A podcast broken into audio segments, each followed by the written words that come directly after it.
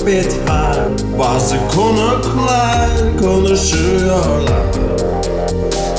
Sen sıkıldın önce buradan gitmek istedin ama kalbindeki kırıklar Sanki Teoman aman Allah'ım yeter. Artık birazcık da gülmek lazım. Sohbetin ortası adamım Şarkısı aklına dolanır Kısmeti çok bol buranın. Eğer de olursa kulağına çalınıp Konuklar birbirine sokulur.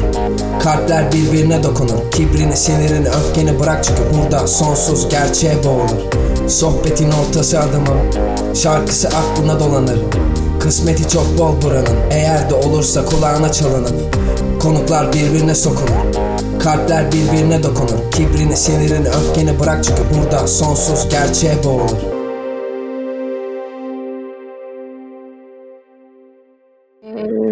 Evet. Merhaba sevgili dinleyenler. Duygusal Pazar'ın bu yeni bölümüne hoş geldiniz. Konuğumuz Aybala, Aybala Lebowski.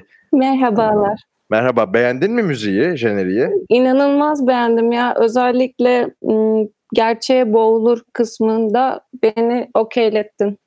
Çok sevindim. Çok sevindim gerçekten. Çünkü bir yazarsın. Bir yazar, bir çizer, okur. Benim için gerçekten hem iyi bir tüketici Bir ana. Aynı zamanda bir ana ve doğa sevdalısıyım. Aynen öyle. Bir ana değil mi? Aynı zamanda bir annesin mi?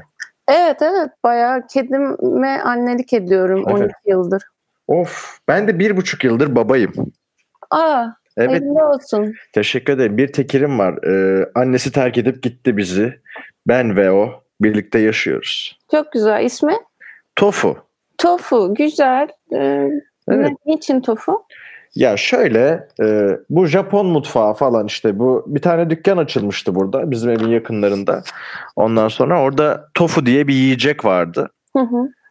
Güzeldi böyle tofu hoşuma Evet, gitmişti. peynir. Peynir cinsi. Ha. Ondan sonra sonra kediyi getirdi bir anda eski kız arkadaşım. Ne isim versek diye düşünürken tofu hem iki heceli, dört harfli. T ile başlıyor. O ile devam benim ediyor evet. falan. Severek yiyoruz diye ismi tofu olsun dedim. Evet. Ama Güzel. şimdi şöyle bir şey başladı. Kediyi gördüğümde böyle sende de vardır belki hani böyle bir e, tatlı kelimeler söyleyesin geliyor mu? Ya ben bayağı kendimce uydurduğum kelimelerle sesleniyorum. Kelime de değil sesler. İşte ben de. Kuçukumako. ben de öyle oldum. Evet maalesef. Ben düzenli olarak ojo diyorum. Ojo. Hmm. Bende de kuçuruk kukuruç kukuruç var. Aa güzelmiş. Evet. Böyle bir hırsla söylüyorsun onu değil mi? Yani Ben de şey hırs değil böyle bir kıvrımla. Ojo, ojo gibi. Hmm, Ya bazen böyle benim içinden çünkü parçalamak geliyor gerçekten kediyi. Yani böyle Ha. kuşlarda da oluyor. Kuşu böyle o kadar tatlı ki ortadan ikiye bölesim geliyor. Kuşlarla öyle bir temas kurabilme imkanın var mı bu Yok hayatta? maalesef. Yani muhabbet kuşlarıyla oldu. Böyle kafaları küçücük hani böyle öpüyorsun kafalarını sokuyorlar geri falan. Ay. O böyle bir ben de hani çok vahşi bir duygu uyandırıyor ama tabii yapmıyorum. Şimdi ben e, son zamanlarda serçe görüyorum. Hiç burada görmezdim. E, baş, bizim bahçeye geliyor. Birkaç tane serçe. O kadar tatlılar ki serçeler. Duygulanıyorum serçe görünce. Evet panikler biraz. Evet pır pır pır pır pır uçuyor ve hep babaannem şey derdi. Aslında en güçlü kuşlar onlardır falan. Her mevsim yaşarlar ama Hmm. küçücüktürler falan diye edebiyat yapardı. Çok doğru demiş ama. Doğru doğru ve sonra işte geçen gördüm duygulandım serçeyi görünce. Babaannen vefat mı etti? Yok yaşıyor. Yaşıyor ama yani eskiye özlem e, gibi nedenlerle ya her şeye duygulanıyorum Aybala. Sende var mı öyle bir özellik? Duygululuk? Var. Ee, ama daha çok duygularım konusunda ben böyle e, çok açıldım artık böyle hani hiçbir şey tutmuyorum ve rahatlıkla ağlayabiliyorum ama bu ağlama genelde acıyla karışık bir ağlama değil de daha çok sevgiden ağlıyorum. Hmm. Çok Bunu- güzel işte, Bunu bu nasıl harika. anlatabilirim bilmiyorum ama İsa gibi düşünürsek eğer. Yani biraz açman lazım şimdi. Ee, yani aşkla ağlıyorum. Anladım anladım. Ben tamam. Yani İsa gibi ben birazcık daha yerli örnekler aklıma geldi şimdi. Yasaklı isimlerden. Kim var? Mesela Fethullah Hoca. Aa, yasaklıyız. Hemen kendisini ne olduğunu bilirsin sen. evet ismi lazım değil. Ee, kendisini televizyonda ağlarken, aşkla ağlarken görüyordum. Ama onunki birazcık şov ağlaması gibiydi. Ee, Burhan Kuzu gibi. Ve Bülent Arınç gibi. Bülent Arınç Ha evet. ağlardı. Evet evet katılıyorum. Politik olarak politik icap etmiş. Evet, evet. Hmm. Bu Benim- çok iyi. Evet, ben öyle değil de böyle son zamanlarda şunu deneyimliyorum çok. Ee, meditasyon yapıyorum ve meditasyon yaparken böyle gözümden bir damla yaş düşüyor. Ee, şey gibi Se- Sertab Erener'in mi öyle bir şarkısı vardı. Gözümden bir yaş düştü ağlamadım. Aa evet çok severim o şarkıyı. Ben de.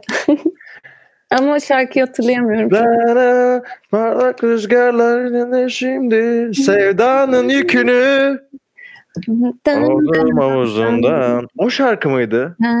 Evet. Sen Sandığım şey sanki benim yüreğimdi. Evet. İyi ki düştüm yolun sonunda. Başından değil miydi? Baş, pardon başından doğru. Çünkü baştan mantıklı oluyor sanki. Sonundan gel hani o kadar şey yaşa falan. Ve bunun için iyi ki de yani. Hiç yani. O kadar yaşadım bari devam et git yani. Sen Evet abi, Dönme buraya. İyi ki dönmüşüm. Sonunda. Evet öyle Neyse. bir ağlama durumları oluyor. Ama Oluyor. gerçekten e, bu şey e, biraz acıyı observe edip hani ona kendini bırakıp aşkı fark edip bu aşk kelimesi birazcık ım, t- tricky ya böyle zor bir şey. E, Tabii tabii. İnsani aşktan bahsetmiyorsun. Belki evrensel bir aşk, huzur Evet. uyum. çok Elif Şafaklık da yapmak istemiyorum ama e, ya da İskender Pala ama öyle bir hissiyatın içerisinde savruluyorum. E, savrulmak doğru olur çünkü hiçbir şey sürekli değil ya. Her şey süreksiz ve değişken bir halde. Ha evet şimdi bu konuda e, bana yardım etmeni istiyorum. Bu Tabii. konuda senin kendi çabalarınla bulduğun yollar var. En azından sen daha iyisini bulana kadar şu anda en iyisi bu. ee, senle de konuştuğumuz için Hı hı. bunun cevabını merak ediyorum. Şimdi ben bir şeylere tutulup onların hiçbir zaman hayatımdan kaybolmamasını ve hep hayatımda olmasını istiyorum. Bu maddi manevi öyle. Mesela bir eve taşınıyorum. Hı. Evi çok seviyorum. Sonra bu yaşadığım eve ilk taşındığımda ilk 3 yıl sürekli kentsel dönüşüme ya giderse diye korkumdan e, apartmanları Evet. çevre çevre taraflardaki apartmanları kontrol ediyordum. Hani bir kırık atıyorlar, bir şeyler yazıyorlar falan ya yıkılacağını anlıyorsun. Hı hı. Panik atak oluyordum. Eyvah benimkini de yıkacaklar, yeni taşındım falan diye. Hı hı. Ya da işte insanlara karşı böyle oluyor. Hı hı. Ben ya ölürsem bir anda falan gibi korkular geliyor. Sen şimdi nasıl e, akışa kendini bırakarak gidene bay bay, gelene hay hay tarzında bir anlayış geliştirip yaşayabiliyorsun. Biraz açıklarsan çok sevinirim. Evet, öncelikle bu gerçekten sürekli olarak bir disiplin olmakla alakalı. Yani e, her sabah kalkıp kendine bunu tekrarlayıp bir e, öğreti olduğunu fark edip e, tekrardan bunu deneyimlemen gerekiyor. Çünkü e, ölüm diye bir şey var hayatımızda ve Bunu çok konuşmuyoruz aslında. Ee, Bir aradayken en çok belki de konuşup üstüne düşünüp tartışmamız gereken konulardan biriken en az konuşulan, göz ardı edilen şeylerden biri. Evet. Ölümü kabullenmek kısmen insanı özgürleştiriyor. Yani e, senin öleceğin olduğunu bilmek ve tabii ki de bu baş tek başına çok çiğ bir şey. Yani seni çok büyük paniklere de sürükleyebilir. Yani öleceğim ve yok olacağım ve bu dünyada benden geri hiçbir şey kalmayacak. Ee, bir batılı modern bir insan bunun korkusunu çok rahatlıkla yaşayıp sonra da işte etrafında başka bir sürü saçma sapan şeye kendini verip Hı hı. e, bu fikri unutmaya çalışabilir. Ama bu gerçek bir paradoks aslında. Yani sürekli işte bunu düşünüyorsun. Sonra saçma sapan şeyler yapıyorsun. O saçma sapan şeyler seni işte fark ettiğin gerçekliklere ulaştırıyor. Sonra tekrar gibi. Hı. Em, sadece şunu kabul etmek lazım. Ben umut etmeyi bıraktım. Bu biraz ağır bir şey gibi geliyor kulağa ama umudun umudunu kırınca e, zamanla daha iyi hissedeceksin, her şey daha güzel olacak gibi illüzyon vari laflarla kendini avutmuyorsun. Daha gerçekçi bir yerde durmanı sağlıyor. Hmm. Çünkü galiba umut dediğin şey seni andan uzaklaştırıp geleceğe götürüyor. Kesinlikle evet. Dolayısıyla da e, o günün gelmesini bekliyorsun, umuyorsun sürekli. Fakat anda mutsuzsun. Evet.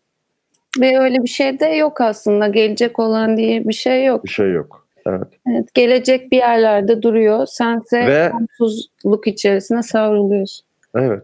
Ve belki ölümle barışmak ve ölümü hani konuşmak dediğin şey çok az yaptığımız şeyi biraz sıklaştırırsak anda yaşamaktan daha az korkacağız. Çünkü anda en büyük korkumuz bana kalırsa rezillik çıkartmak. Evet. Yani utanıyoruz rezil olmaktan, yanlış anlaşılmaktan. Ya- evet. Yani şey olm bilmemekten, yadırganmaktan çok korkuyoruz. Sen dedin ya biraz önce Instagram canlı yayınında hani böyle yaşam faşistleri mi dedin? Neydi onlar? Evet, sosyal faşistler. Ha, sosyal faşistler. Sosyal faşistlerden korkuyoruz. Evet. Ve ama şunu hatırlasak öleceğiz. Ölünce her şey sıfırlanıyor. Sosyal faşistten bana ne? O da ölecek bir de gerizekalı. evet. Hepimiz öleceğiz. O zaman çok güzel. O zaman zaten ben ölürken Aybala'yı hatırlayacağım. Ya da ilginç olan ne varsa onu hatırlayacağım. Çünkü gerçekten farklı olan şeyler onlardı yani. Ve sana iyi hissettiren şeyler de onlardı. Yani Evet. e, Tibet Budizmi ile ilgili sana canlı yayında gösterdiğim kitapta bundan bahsediyor. Hı hı. Ee, yani onlar mesela doğum günlerini kutlamıyorlar. Birisinin ölüm gününü kutluyorlar. Yani çünkü e, bir insanın ölmesi demek yeni bir karmaya geçiş yapması demek. Yani bizim böyle inançlarımız yok. Aslında bizim çok ciddi bir inanç boşluğu yaşıyor olmamızla alakalı. Evet. Etrafımız bir sürü ideolojiyle dolu. İşte vegan olmak, sosyalist olmak, işte şu olmak, bu olmak falan. Ama inanca geldiğinde çok da tut- elle tutulur bir insan yok etrafımızda. Şöyle ah be ne inanıyor be inancıyla beni coşturdu. Mümin uçar falan. evet yani bir, bir yandan da sürekli kimliklerimizi yeniliyoruz işte. Aybala kim? Aybala işte 28 yaşında ressam e, şöyle yapar, buraya gider, şunu içer, şöyle giyinir falan. Hı hı. Ve ben kendimi o şey olarak görmeye başlıyorum. Bu da çok garip bir aslında illüzyon. Çünkü bunların hiçbiri değilim ben aslında. Evet. 28 dedin mesela. Ben seni hiç 28 gibi görmüyorum. Bu kadar basit aslında. Kesinlikle öyle. Korktum ya 28 deyince. Mesela ben 28 yaşında birisine abla demek isterim. Ay, iyi- iyi- istemem iğrenç yani. Neden? Çünkü benim ruhumu ben hala gerçekten 16 gibi falan hissediyorum. Yani Ben de 19 falan o civarla. 15 hatta. En olgun Evet. çağımız belki de o çağ bu arada. Ben 15 yaşındaki halimi düşünüyorum. Şu andaki halimde çok daha olgun kararlar verebilen falan bir karakterdi yani. Olabilir. Yaşamak birazcık aslında rezil olmakla eşdeğer yani. Kaçış yolu yok rezil olmaktan. Yani rezil olursun. Hatta dibe vurursun ama aslında senin e, bu bir fizik kuralı aslında. Olman gereken hal o zaten. Yani işte nesneyi yukarıdan bıraktığında aşağı çarpar ve Sonra O- yeniden yükselir. Sonra yeniden yükselir mi ondan çok emin değilim. Çünkü yer çekimine karşı çıkmış oluyorsun ama Ama bir e, yeniden düşmek üzere bir seker. Seker evet öyle ya da suya düşer çok da şey yapma. Neyse şu bu e, Çok iyi yalnız olasılıkları düşünüşün harika. e, işte bizim de böyle bir e, ölümle ilgili kendimizi e, varoluşumuzu biraz daha yeniden sorgulamamız gerekiyor. Yani mesela Tanrı'yı birçok arkadaşım reddediyor ve e, kendini inançsız olarak tanımlıyor. Ama aslında bir sürü şeyde inanıyor aynı zamanda onu fark ediyorum. Ee, şöyle bir şeyle karşılaşmıştım. Çok ım, şok ediciydi benim için. Bir ortamdayız ve bir kadın bana dönüp şey dedi. Sen zaten ateist değil misin abi dedi. Sana dedi bunu. Niye? Dedi. Tipinden ötürü mü dedi? Tipimden ötürü galiba. ben de şey yapmak, yo de, değilim ateist. Hani evet. e, yani böyle çok e, siyah ve beyaz olarak görüyoruz birçok şey. Onların evet. annesi babası nasıl Allah'a inandıysa sorgulamadan, onlar da sorgulamadan Allah'a öyle inanmıyorlar yani. Arada hiç böyle bir Aynen öyle. Of çok tatlı bir şey söyledin. Ne farkı var değil mi ikisinin? Hı hı. Hiçbir fark yok. Aynı ım, yobazlık. Evet. Maalesef öyle. O yüzden böyle ben daha işte evet bir Budist değilim belki. Kendimi bir Budist olarak tanımlamam için de e, bir neden göremiyorum. Çünkü bir batılıyım. Doğulu gibi bir batılı, batılı gibi. Bu da çok karışık bizim için. Türkiye'li olanlar evet. için özellikle. Ama birçok şey mix edebilirim. İşte biraz Sufiliği öğrenirim. Biraz Budizm'den bir şeyler alırım. Kendimce bir Allah yaratırım. O da böyle çok benimle ilişkili. Evet. Aslında bu ortada kalmışlık hani ne tam doğu ne tam batı. Hı hı e, çok ciddi bir özgürlük yaratmıyor mu? Kendi kurallarını koyabilmek adına, kendi inancını geliştirebilmek adına. Tabii ama aynı zamanda e, biraz önce bahsettiğin inanç yoksunluğunu da ortaya çıkartıyor. Hani bununla ilgili çünkü bizim uğraşıp kendi değerlerimizi yaratmamız gerekiyor. Kimi insan da bununla uğraşamıyor. Ya paketi alıyor, işte Müslümanlık paketini ya başka bir paketi ya da hiç almıyor, paketsiz yaşıyor. Evet. O zaman da şey oluyor yaşam faşizmi doğuyor. Hani markalar, giyim, kuşam ve okuduğu okullar üzerinden bir inanç. Hani onlara evet. inanıyor. Onların dünyasına evet, inanıyor. Evet kesinlikle öyle. Ama ben şey e, Türkiye'de doğmanın çok büyük bir e, avantajını da yaşıyorum, dezavantajını da yaşıyorum aslında. E, ama bu inanç boşluğu Avrupa'da da çok yoğun. Amerika'da da işte Çin'de de ki biliyorsun Maoistler onlar bayağı hmm, e, halkına zorla ateist olmayı direten falan bir toplum.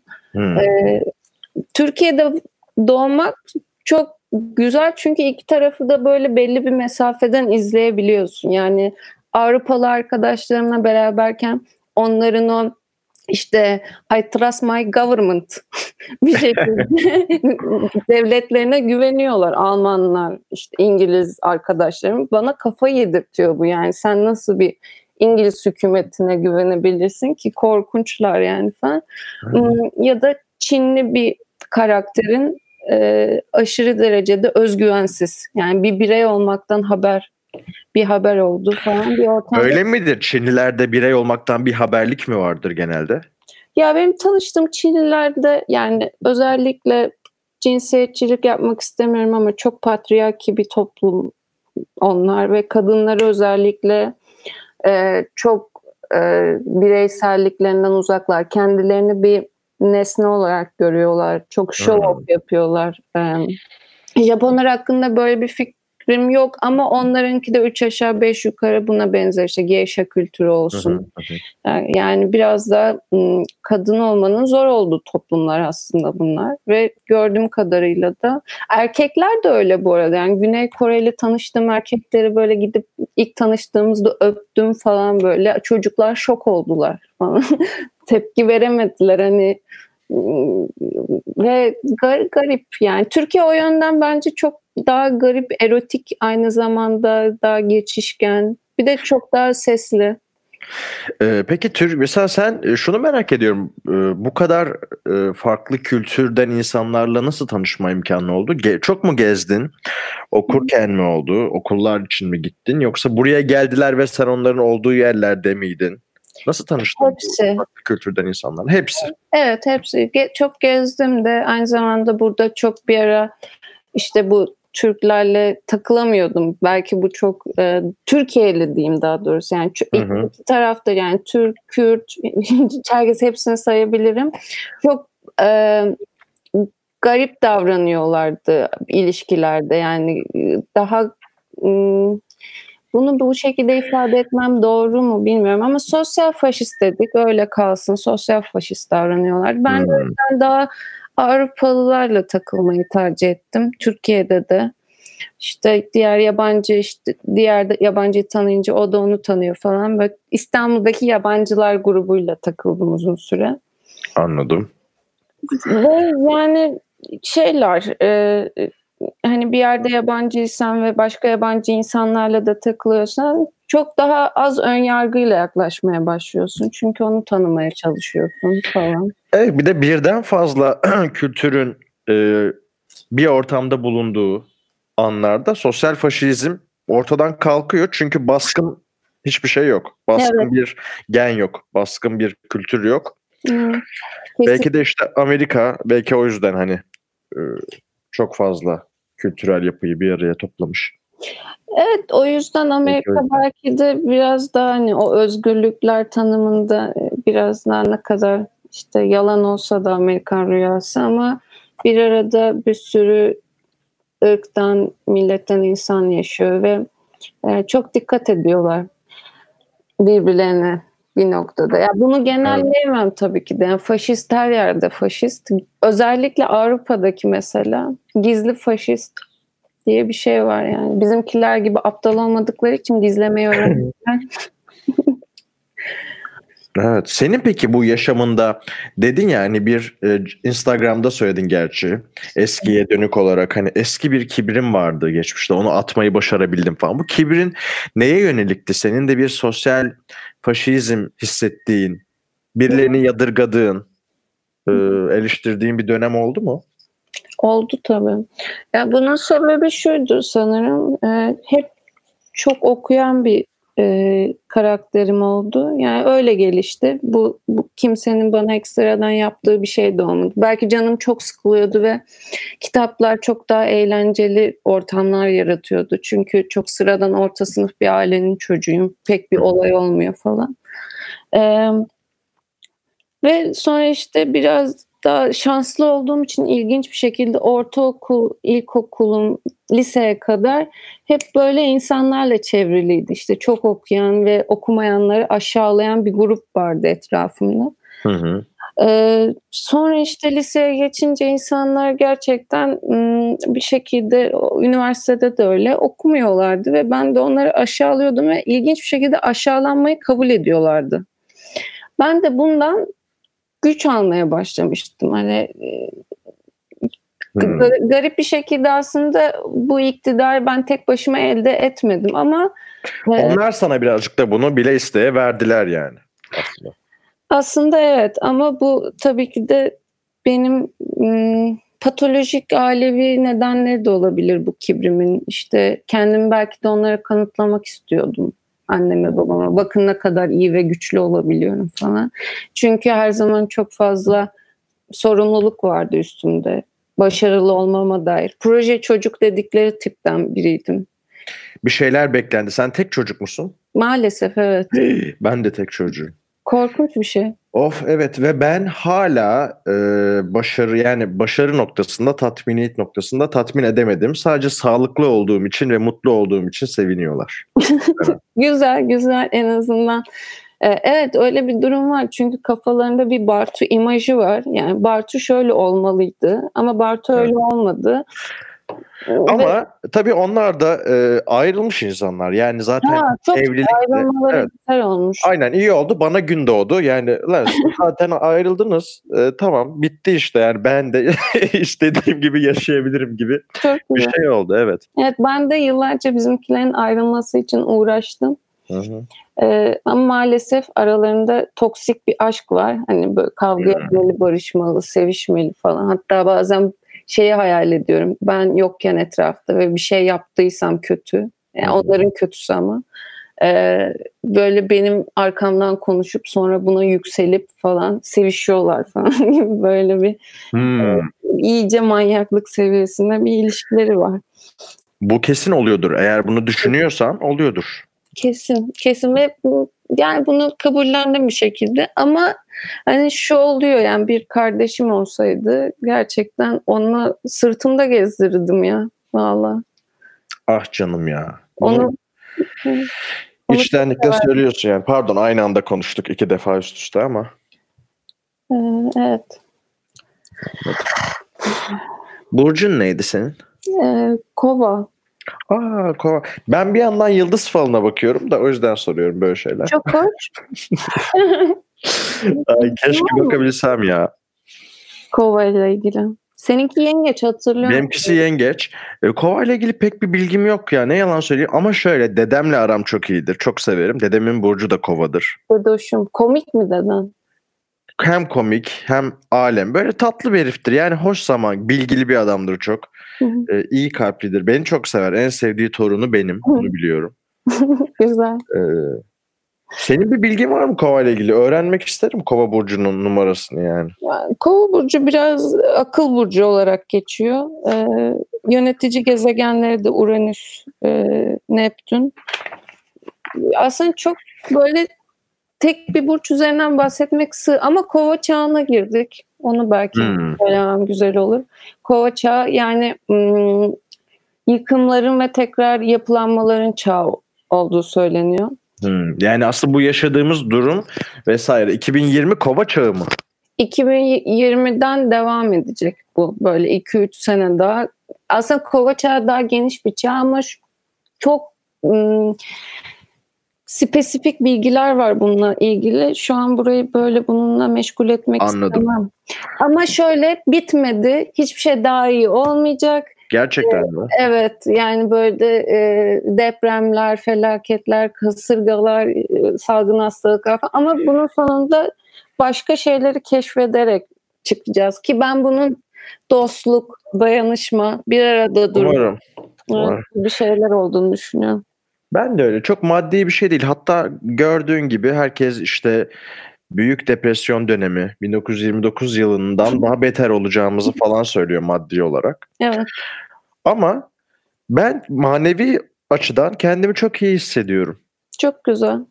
Hakikaten mesela şimdi 2-3 gündür çıkmıyorum yasak diye ama sabahları ben 5'te uyanmaya başladım. 6 ile 7 arası bir saat yürüyüş yapıyorum. Kimse yokken. O çiçeklerin kokusu o kadar iyi geliyor ki sonra işte kendime yemek hazırlıyorum. Yemek yapmayı öğrendim baya. Ya da mesela senle böyle konuşabilir miydik? Konuşurduk. Belki stüdyoya, radyoya gelirdin. Ama görmeden konuşmaktan daha çok keyif aldığımı fark ettim. Seni görmeden konuşmayı daha çok seviyorum. Çünkü ben hiçbir zaman radyoda yaptığım programlarda bu kadar iyi sohbet edemiyordum bence. Çünkü başka uyaranlar vardı. Yüze- yüzeysel kalıyordu. Şimdi seni daha rahat dinleyebiliyorum. Bir de e, insan dinlemeye acıkmış durumdayım. Hı hı. E, senin de hayatını merak ediyorum. Bu korona sürecini nasıl geçiriyorsun? Tek çocuk çıktım bir de tabii ki. Ben tek çocuk olduğum için merak ediyorum. Şimdi ona bağlayayım. Ne yapıyorsun bu karantina sürecinde evde? Ailenle berabersin bir de. Sıkılmakla beraber. Ne yapıyorum? Evet ya aslında ailemin yanına yeni taşındım. Ee, başka bir yurt dışı planları için para biriktireyim, işte onlarla vakit geçireyim falan e, gibi düşüncelerle. Hı hı. Ama bu korona sürecinde şu anda şöyle yaşıyorum. Ben de erken kalkıyorum. Ee, belirli işte sabah meditasyon yapıyorum. İşte aynı zamanda yoga yapıyorum. Çünkü e, zihinsel olan aynı zamanda bedensel çok önemli. Yani onları bir arada götürme. Öğlen okumalar yapıyorum. Piyano çalıyorum.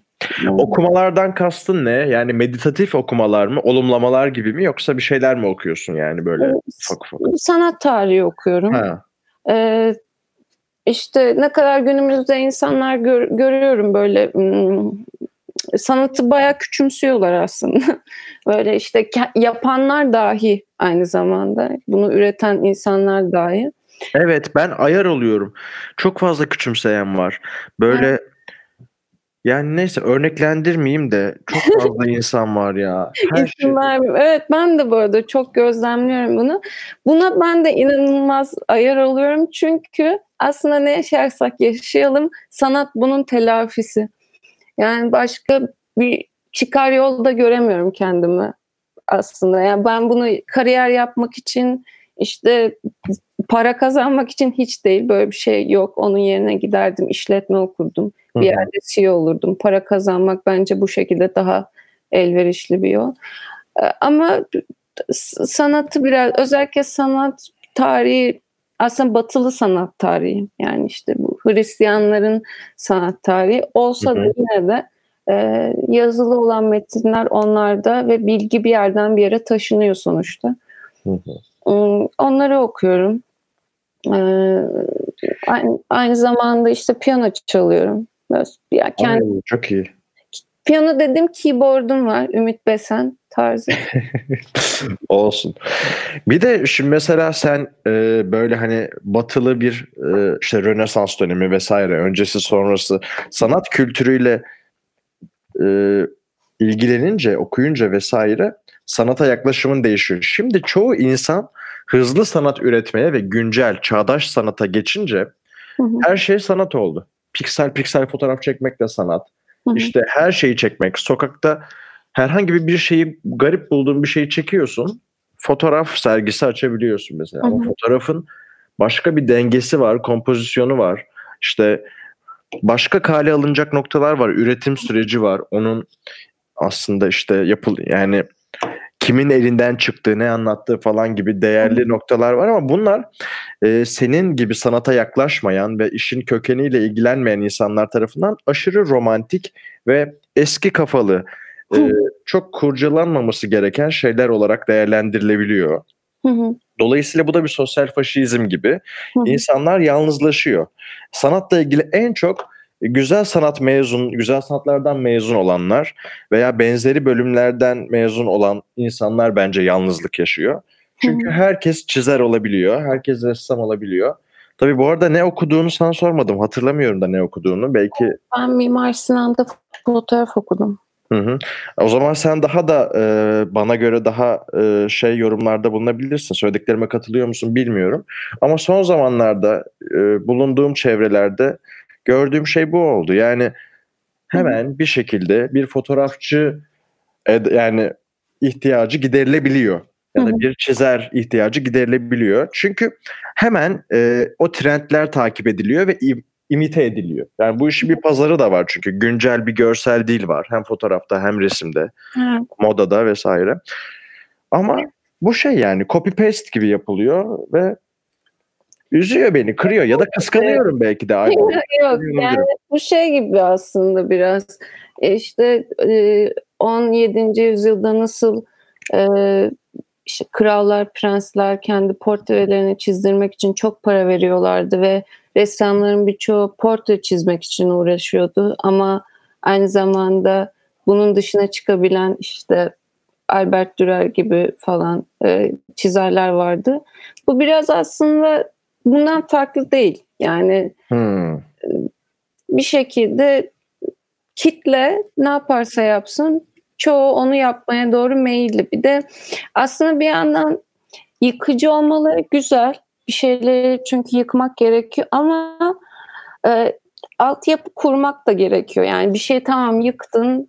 E, e, altyapısızca yıktığında ucuzlaşıyor ama. O zaman yıkmak önemli değil bence. Dediğinde o yüzden altyapı çok önemli. Kesinlikle öyle. Yani o empresyonistler akademi reddettiklerinde adamlar bunun üzerine yıllarını verip işte okumalar yapmışlardı, gezmişlerdi, tarihi öğrenmişlerdi ve bir sanatçı tek bir şey de değil aynı zamanda. İşte doğayı incelemesi gerekiyor, tarihi öğrenmesi gerekiyor, arkeolojiyi bilmesi gerekiyor ve sonunda kendine ait bir dil geliştiriyor. Öbür türlü e, etrafımızda birbirine benzeyen özellikle mesela ben illüstratörlerde görüyorum onu Türkiye'li illüstratörlerde e, böyle işte batılı illüstratörlerin yaptığı işleri tekrarlıyorlar sürekli yani o işte e, küçük kafalar büyük bedenler Evet.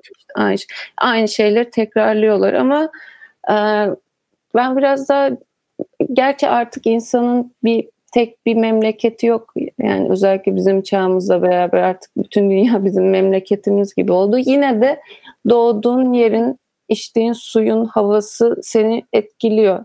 Onu reddetmek seni ancak bir şeyleri e, seni o zamanlık belki de götürür. Ama biz şu anda hiç resmi satılmamış Van Gogh'u seviyoruz. Yani o zaman belki hiç kimse umursamadı Van Gogh. Ee, ama şu anda o unutulan ve çok zengin olan bir şekilde para kazanan sanatçılar yerine Van Gogh anmaya devam ediyoruz. Evet. Fakat tabii adam bunun hiç keyfini süremedi. Maalesef. maalesef. Yani çok fena. Çok fena. Çok fena. Evet böyle mental e, disasterları vardı ve e, yalnızlık onu da çok herhalde zorlayan şey oldu. Çünkü memeli canlılarız. Çok yalnızlığa müsait değiliz. Evet. Yani ben de ne kadar yalnızlıkla bir şekilde işte deal ettiğimi söylesem de yine de kanlı canlı dokunabileceğim insanların varlığından çok müteşekkirim. Yani gidip işte kendimi çok yalnız hissettiğimde anneme gidip bir kafamı sevdirip bir hele Hmm. beni be İyi var. Yaptırıyorsun böyle şeyler. İstiyorsun değil mi? istiyorum ya. Çok tatlı ya. Ben tek olduğum için ailemle de görüşemiyorum. Evet. Vallahi. Ankara'da onlar değil mi? Ankara'da ailem. Dede, dedelerim yani dedem ve anneannem. Dedelerim değil. Tek dedem arada buraya. dedelerim e, arada geliyorlar da bu süreçte Ankara'da denk geldiler falan. Kimse yok. Ben tekim. Yakın arkadaşın var mı gelip giden? Arada gelenler oluyor. Mesela Sinan geldi geçen hafta. Hı hı. Geçen haftaki yasakta o benimleydi. Sarıldınız mı birbirinize? Sarıldık. Ben onu sarıldım. e, memesini elledim falan. Çok iyi. Evet evet öyle şeyler yapıyorum. Bir anda Instagram'dan canlı yayın açıyorum ben geceleri. O canlı yayında yanımdaydı. Şey oluyor bir canlı yayın açtıysam veya radyoda falan da arada oluyordu. Ee, enerji basıyor ve yapmayacağım şeyleri yapabilme e, özgüveni geliyor. Bir çocuğu ellemeye başladım falan böyle. Ama şakasına yani. Çünkü orada her şey şey meşru. Neden yaptığını biliyorsun. Durup dururken yapsam herif beni yadırgar. Hı hı. Ama orada yapabiliyorum gibi. Ya Mehmet Ali Erbil bu sayede yıllarca gerçekten e, büyük işler başardı. Evet sever misin? Ben severim Çok Mehmet Ali Erbil'i. severim, çok severim. Bayılıyorum ya ben de. Beni çok dışlamışlıkları da var ya Mehmet Ali Erbil'i sevdiğim için. Umurcan da bana biraz Mehmet Ali Erbil'i hatırlatıyor. olabilir, olabilir. Ben de çoğu insana hatırlat hatırlatıyorum. Mesela bende de var öyle bir şey. Ben çok beni küçükken de e, şey vardı. Bir tane kırmızı kemik gözlüğüm vardı. Hı. Saçlarımı da böyle diken diken yukarıya doğru kaldırırdım. Mehmet Ali Erbil'in çocuğu gibi gezerdim böyle. Benim de en büyük hayalim eskiden Mehmet Ali Erbil'in eski karısı olabilmekti. Gerçekten hangisi? Özlem Yıldız mı? Hiç fark etmez. Yani çünkü o kadar iyi anlatıyorlar ki işte Mehmet Ali çok iyi bir eski kocadır. İşte nafakasını hiç geciktirmez. Çocuklarına çok iyi bakar. İyi bir kariyer gibi Mehmet Ali Evet öyle bir durum var. Bunu ben de okudum bir röportajda. okudum hakikaten. Ve Mehmet Ali Erbil aslında mesela e, uçakta mı görmüştüm? Bir tane dergiye röportaj vermişti. Aslında çok şey bir insan. Babası çok sert bir adammış mesela. Hiç onu Hmm. kucağına almazmış, sevmezmiş falan. İç dünyasında çok şefkatli. Daha içe kapanık. Herkes bilmez benim ne yaşadığımı falan gibi demeçleri vardı. Bir de adam sık sık sağlık problemi yaşadı ya gençliğinde de. Hala da yaşıyor. Ve Hala da yaşıyor. bir görülen bir hastalığı var. Evet şey terk ediş sendromu mu öyle bir şey? Evet kayboluş mu? Bulantı mıydı yoksa? Böyle bir varoluşsal bir roman gibi. Adı evet çok ilginç ve ancak Mem Memuş'un böyle bir... Bu arada sen tip olarak benziyor olabilirsin ama karakter olarak hiç alakan yok yani. Hiç öyle çıkışların yok. Sen çok daha yumuşak. Hani bir ortamda senle gidip sana sırtımı yaslayıp hani böyle yastık görevi görebilirsin benim için. Tabii canım evet ya şimdi evet ama e, adamda bence Mehmet Ali Erbil de öyle birisi. O yaptığı a- act oynuyor orada bence hani. Kesinlikle oynuyor ama işte bir anda ya inanılmaz bazen gerçekten oturup Mehmet Ali Erbil izliyorum. Bir tane kadın Sahra Sosyal'in mi? Yani Sahrap Soysal. Sahra Soy onun programına katılıyor. Onu izledin mi? Yok anlat bakayım belki hatırlarım. Ağzına sıçıyor. Yemek programı bütün yemekleri birbirine karıştırıyor. Un var onu havaya sıçratıyor. Tavuk var onu alıp yere atıyor. Ağzına sıçıyor ortalığı ve herkes gülüyor sadece. Yani bunu Mehmet Ali Erbil'den başka hiç kimse kabul de ettiremez herhalde. Ki Şimdi evet bunu nasıl bir psikolojiyle yaptığını çok merak ediyorum ya. Hani acaba çok mu utanıyor ve saçmalama moduna mı giriyor? Hani ters bir ters psikoloji var mı? Çok merak ediyorum ya. ha kaçış sendromu. Ha kaçış sendromu değil mi? Evet kaçış Kaçış sendromu. kaçış. Evet. Harika. Ya olabilir yani bu e, belki de oradaki insanlara başka türlü katlanabilmesinin bir yolu. Yani Evet. çünkü kendisi olsa büyük ihtimalle gerçekten hakaret edip kötü davranacak ama onun yerine Evet. yapıp eğlendiriyor. Yani ben mesela bir tane çok ufak bir sahneye çıkma tecrübem oldu. Duygusal Pazar, Radyo Modyan ve e, Muaf Kadıköy sahnesinin Hı hı. Üçgeninde. O şeyden sonra bir buçuk saatlik bir sahne şovu gibiydi. İki tane konuğum vardı. Sena Paptır, Cem'le Ender Gözü.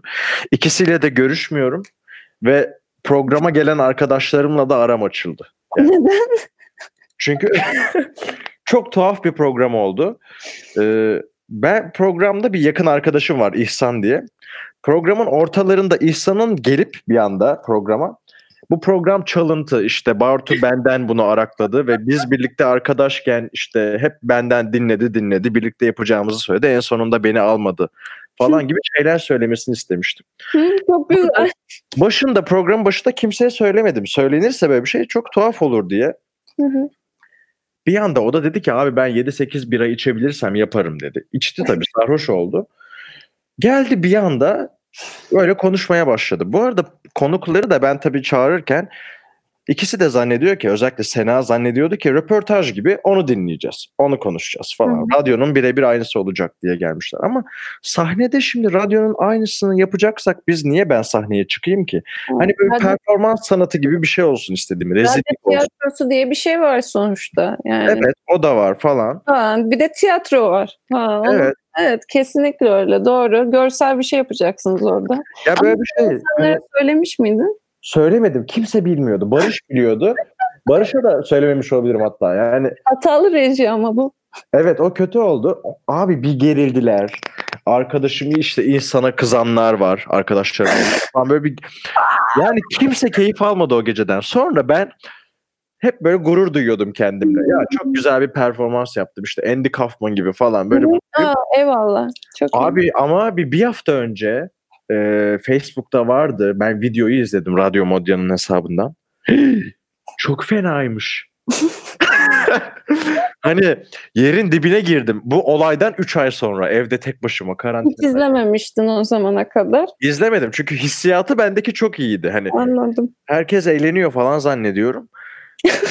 Benim adıma gerilenler işte sahneden ayrılmak isteyen konuklar falan. E tamam ka- Kaufman olmuşsun ama aslında. Evet aslında oldum. Ben oraya bağlayacaktım.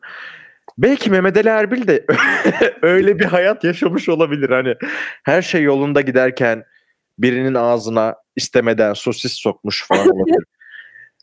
Sosis dedi dev salam. Dev salam pardon. Aynen. Evet ya bu, bu arada o video Türkiye'nin 50 yaş üstü erkeklerinin %50'sinden fazlasının gay olduğunu kanıtlayan bir videodur. Bence muhteşem bir video. İkinci şey e, performansınla ilgili olarak şunu söyleyeceğim. İnsanlar yani çok ciddi insanlar çok ciddiye almazlar diye bir lafım var. Oo. Yani onlar gerçekten ciddi olsalardı o durumu algılayabilselerdi bu kadar kendilerini kasıp e, davranmazlardı. Onun yerine seninle beraber akışın içerisinde saçmalamaya devam ederlerdi. Ki bu her zaman karşımıza çıkan bir şey değil. Yani günlük sıradan hayatımız yerine bir anda sahneye çıkılıyor. Bir sürü saçma sapan olay oluyor. Ondan keyif almak yerine onun gerginliğini yaşamayı tercih ediyor insanlar. Bu da çok Evet. ilginç. Ben burada Andy Kaufman hastasıyım gerçekten. Ben Benim de çok severim. en büyük hayallerimden biri ona yakın performans yapıp böyle sahneye çıkıp insanları cringe edebilip aynı zamanda güldürüp falan böyle. Ama çok zor. Ya hem zor hem değil. Bence sen yakınsın buna. Yani mesela bence ben de yakınım. Düzenli tekrar ve psikolojimizi sağlıklı tutarsak. Buradaki en zor şey Aybal'la kafayı yiyebiliriz. Nerede şaka başladı, nerede bitti? Evet. Ama kafayı çoktan yemiş olma ihtimalimiz sen ne diyorsun? Belki zaten yedik. Ona da katılıyorum. Hı dediğiniz şeyim yok. Mesela ben 3 ay boyunca moralim çok yerindeydi. Ta ki videoyu yeniden izleyene kadar. Kendime güveniyordum. Ee, işte bir bakayım ya falan dedim. Öyle bir gün olmuştu falan. Şey gibi kafa geliyor gidiyor bende. Bir kendime çok güveniyorum bir anda. Ee, tamam mı? Çok güveniyorum. Böyle işte şakalar Alkollü müydün peki? Hayır abi sıfır alkol. Bu Aa. neden oluyor biliyor musun? Özgüven. Bir anda ben insanların sayısı artınca saçmalamaya başlıyor. Hı. Normal. Fakat sonra aslında çok da ciddi ve duygusal ve düşünceli bir insanım. Dediğin gibi mesela her yani insanları kırmaktan çok korkarım. Hı hı. Sonra tekrar izleyince öyle bir öbür taraftaki halimi görünce mahvoluyorum. Çok üzülüyorum. Mesela Sena Paptırcem'i gerçekten kırmışım. Nasıl kırdın? Kıza, kıza diyorum ki sen bir proje misin diyorum. Ece Seçkin evine geldi. Ece Seçkin'i nasıl ayarladın? Bence kesin sen projesin diyorum. Abi bu kızı kırmak değil bu bu, bayağı şaka yani belli ki. Ya ama biliyor musun? Bence mesela Sena Paptırcem gerçekten proje olabilir. Ve gerçekten proje olan bir insana sen proje misin diyorsan e, aslında onun foyasını ortaya çıkartmış oluyorsun falan gibi bir şey var. Ya evet kesinlikle bu ikircikli bir şey yani bir ajana sen gidip ajan mısın diyorsun. evet mesela onun gibi. Adam böyle şey yapar belki gerçekten iyi bir ajan olsa buna güler ve şakaya devam eder ama kötü bir ajansa ne ajan mı? Hayır Hmm. ajan değilim falan diye ekstra tepki verir.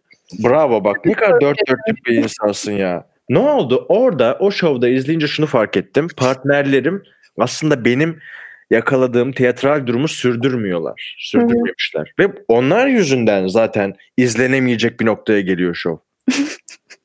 Halbuki eşlik etseler o freak duruma Hı hı. performansın dibi.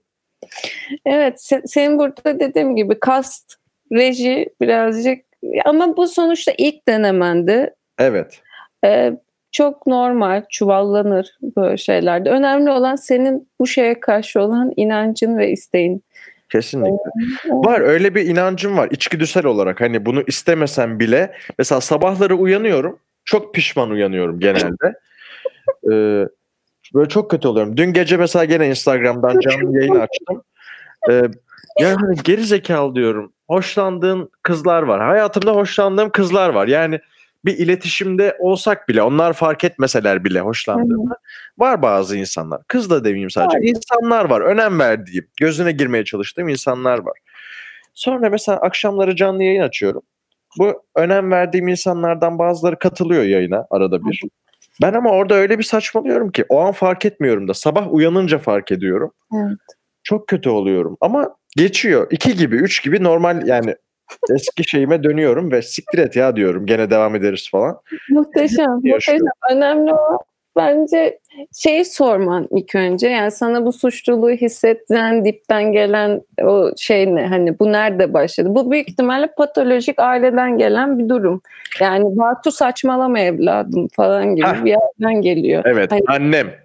İnsanları kendini düzgün temsil etmen gerekiyor. Sen şöylesin, böylesin. Evet ama sen bir yandan da çok histerik bir durum ki her, Hı hı. hepimizde var bu histerya. Yani ben ne yapıyorum lan ben bu insan değilim ki ben o zaman şöyle yapacağım deyip bu histeriyi kırıp başka bir kimlik gösterme. Ki bence bu çok harika bir şey ama tabii bu patolojik aileden gelen şeyleri bir günde değiştiremiyorsun. Bunun üzerine çok düşünüp e, uğraşman gerekiyor. Bende de öyle yani ben ilkokulda işte küçüklükten uzun bir süre lise sona kadar falan sahneye fırlayıp bir anda bir sürü şey yapabilen bir karakterken Hı hı. üniversitede sunum yapmaktan aciz bir noktaya gelmiştim ve aslında şöyle ailemiz bizim içimize küçük bir tohum atıyor küçüklükten. Hı hı. Aslında senin var olan işte e, potansiyelin işte devam ediyor bir yere kadar ama o zehirli tohum bir yerde artık o kökü kurutmaya başlıyor ve işte soluyor. Sen burada tabii ailelerimiz de suçlu falan değil. Onlar da e, başka şeyler tarafından donatılmış. Önemli olan bunu kendine nasıl yok edeceğini bilmek. Ben de bununla uğraşıyorum açıkçası. Çok güzel. Ben de uğraşıyorum ve aslında tek korkum e, Aybal'a yalnız kalmak. Yoksa ne yapmam gerektiğinin ve hani bir zehirli tohum varsa ki herhalde istemeyerek atmışlardır. Doğru söyledin. Bir zehirli tohum var ama şunu düşünüyorum yani atılır mı ya? Bu şart mıdır? Biz de bir tane zehirli tohum bırakacağız mı yani? Hani işin doğası gereği midir bu? Hayır. Onu düşünüyorum. Değil. Bunu farkındalıkla bence gelecek kuşaklarda bu paterni kırmayı sağlayacak ebeveynler olacağız.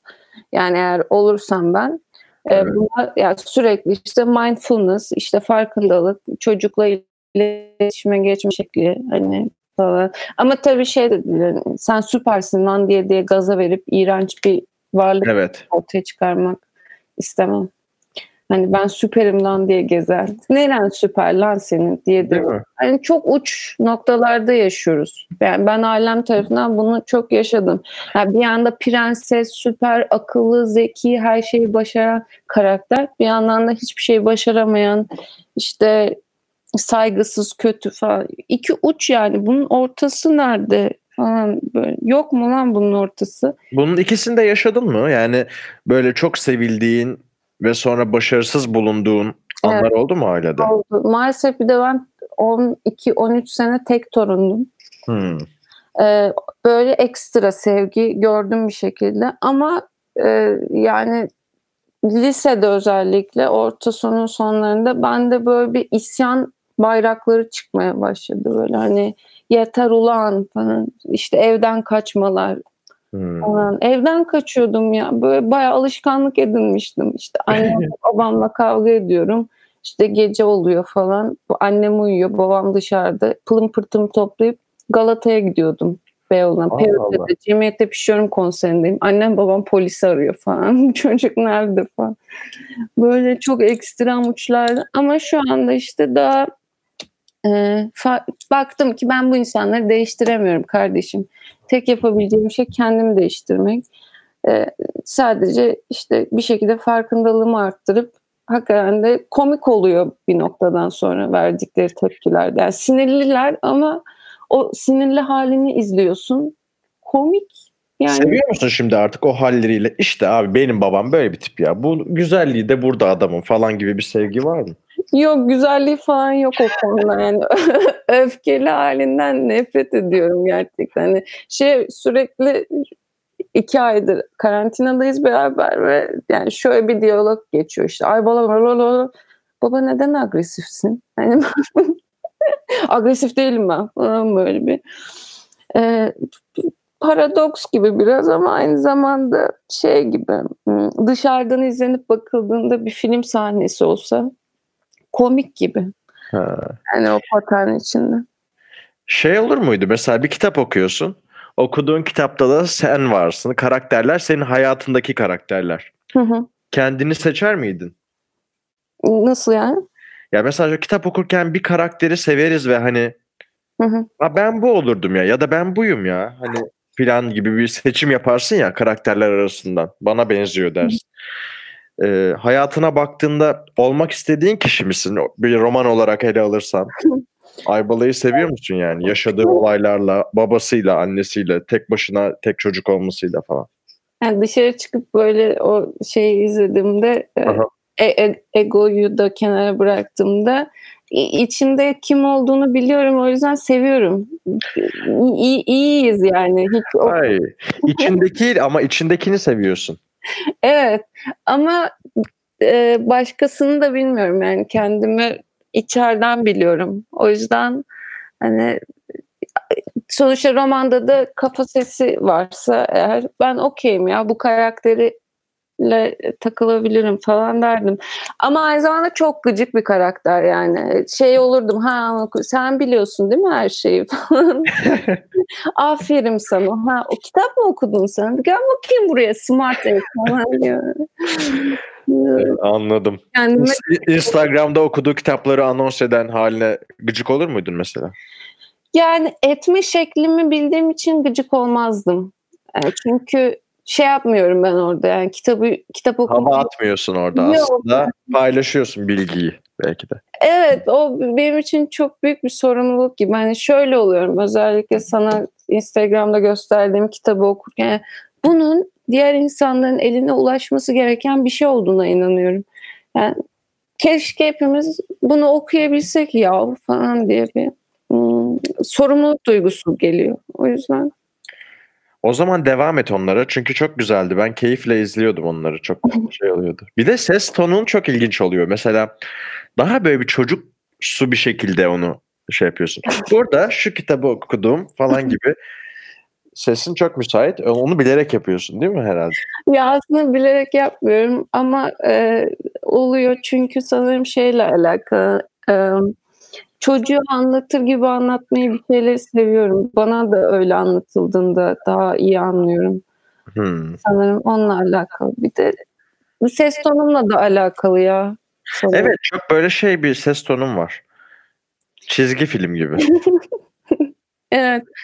E, çok söylüyor insanlar seslendirme yapsan keşke falan. Buradan reklamını vereyim o zaman hemen. Aslında yapıyorum. Gerçekten mi? Nerede yapıyorsun? Ne yapıyorsun? Söyle. Ee, karikatürist Cihan Kılıç'ı bilenler bilir. Ee, Aha. Cihan'ın Tuvafi diye bir karakteri var serisi. Hı hı. Onu multimedya bir hale dönüştürdük. Ben de oradaki Tuvafi karakterini seslendiriyorum. Aslında konuşan bir karakter değil, daha çok ses çıkaran bir karakter. falan gibi. Hmm. Ee, böyle bir reklamda girmiş olayım araya. Çok güzel bir reklam. Ben bakıyorum şu an şeye Cihan Kılıç nasıl biriymiş falan diye bakıyorum. Ve Sinem Gördüm ve Sinem'i gördüm. Artık Alper'i tanıyamıyor. İşte bilmem ne falan diye bir tane ve Sinem köşesi çıktı. evet Gördüm. Şimdi bu ve Sinem serisinde mi sesler çıkartıyorsun? hayır Tuvafi. Ha Tuvofi.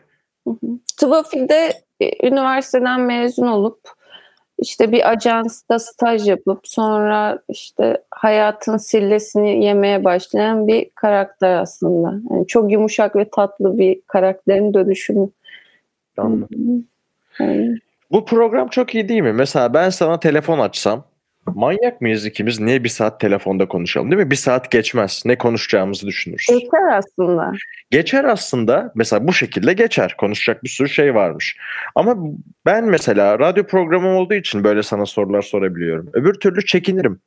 Bunları bana niye soruyor falan diye düşünmez misin? Yok benim e, ilgi duyduğum insanlara soru sormak gibi bir alışkanlığım var. Ama insanlar bundan rahatsız oluyorlar onu fark ettim. Yani bir şeye ilgi duyuyorum bir insana bir ortamdayız ve merak ediyorum gerçekten soru sormaya başlıyorum. Böyle bir anda savunmaya geçiyorlar hani "Ne- niye soru soruyor lan bu şimdi falan. Evet sanki ofansif anlıyor onu değil mi? Yereceksin oradan başka bir şey var Evet. falan gibi. Evet çok saçma. Halbuki merak ediyorum lan seni işte anlat anasını satayım yani. Evet. Seninle nasıl tanışmıştık hatırlıyor musun? Binada. Hatırlıyorum havuzun etrafı. Evet evet. O zaman o saçının kendi rengi miydi? Hayır değildi. Bu kendi rengi mi şu anki? Evet kendi rengi. Ha, bu kendi ben boya zannettim bugün gördüğüm saçını Instagram'da. Kendi Yok. rengi. Evet ama aslında ışıkta 45 derece açıyla yeşil görünüyor.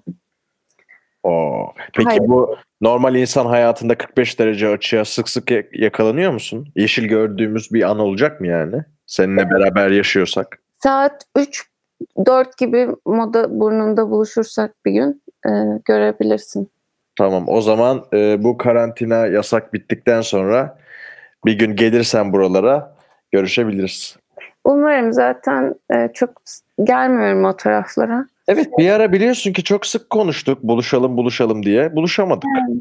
Evet özellikle seninle oturup biraz muhabbet etmek istiyordum. Çünkü bence çevrenden ayrı olarak sen bir bireysin. Çok teşekkür ederim. Ay en o duymak istediğim yorumlardan birisi. Ben hep öyle hissettim. Çevrem bile yok gibi hissediyorum bazen. Aslında öyleyiz. Bizi sanki çevremiz tanımlıyormuş gibi oluyor ama e, şey miyiz, kabile miyiz biz? İhtiyacımız yok gibi. Kasabını etten Evet. alıyorsun falan. Ava çıkmaya gerek yok. Evet. Ve sürekli değişebilir çevremdeki insanlar. Umurumda da değil. Hiç umurumda değil. Korkaklık gibi geliyor bana hep aynı arkadaşla takılmak. Yani bazen evet öyle oluyor. Bazen de o kişi seni o kadar iyi tamamlıyor ki onunla hep takılmak istiyorsun. Genelde aşağı çekiyor ya Aybola. Yani ben de öyle oldu. Çünkü Hmm. gelişemiyorsun. Yanında hep aynı insan olduğunda onun da gelişmesini beklemen lazım. Evet 8 oldu saatimiz. Yavaş yavaş kapıyoruz. Böyle bir muhabbetti işte bu. Duygusal. Portal programı. Sevdin mi?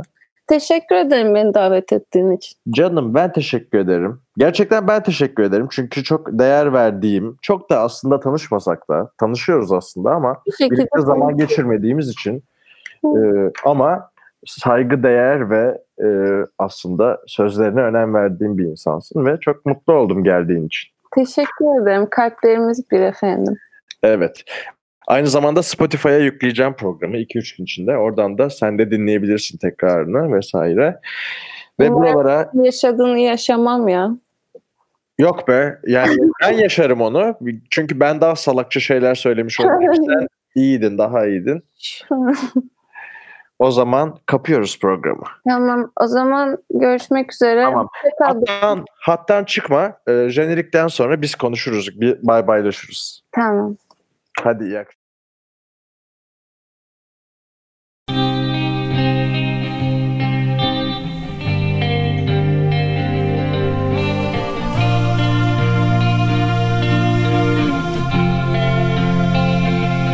Duygusal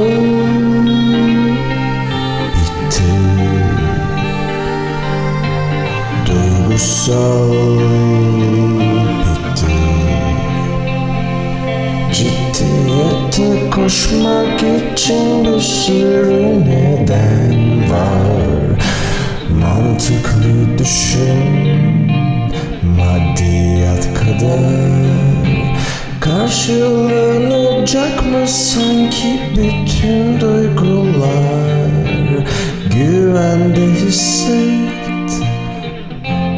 Az üzül falan ama eğlenmek istersen bir sürü neden var?